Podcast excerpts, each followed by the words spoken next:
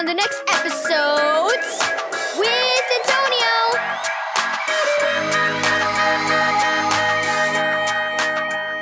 Thank you, Keys for Kids Ministries, for this daily devotional. God's Family. Read Ephesians 1, verse 3 through 6. Damien walked over to the window of the pet store, his heart beating excitedly in his chest. He had waited a long time for this moment. "Are you ready to go inside?" Aunt Rita asked.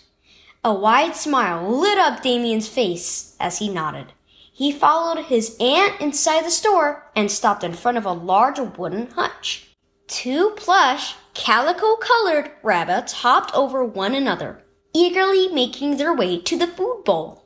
Damien's eyes drifted to a light gray rabbit nestled in the corner, its furry chin resting on an extended paw. Aunt Rita followed Damien's gaze and chuckled. "Something tells me you already picked which rabbit you would like to adopt."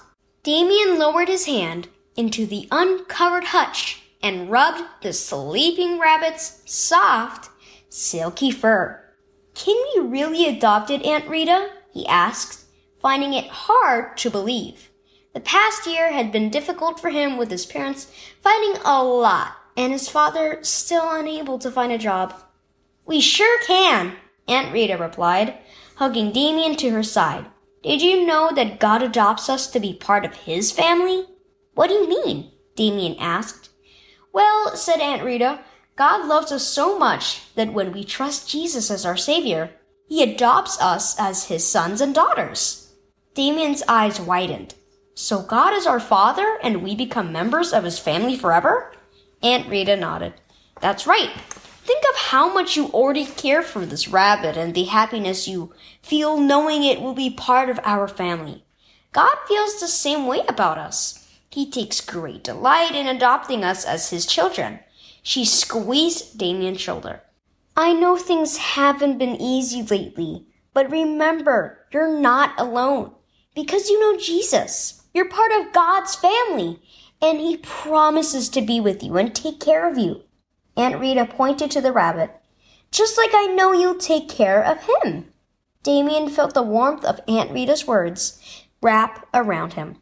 Joy filled his heart as he realized how special it made him feel to be included in God's family. God adopts us into His family. Key verse. God decided in advance to adopt us into His own family by bringing us to Himself through Jesus Christ. Ephesians 1, verse 5. Do you ever feel like God is far away, or that you have to face difficult situations alone? Everyone feels like that at times, but God promises us that when we trust Jesus as our Savior, we become His children. He is a kind and loving Father who will always take care of us and be there when we need Him. Are you part of His family? If not, Jesus today and trust Him, and God will make you His child.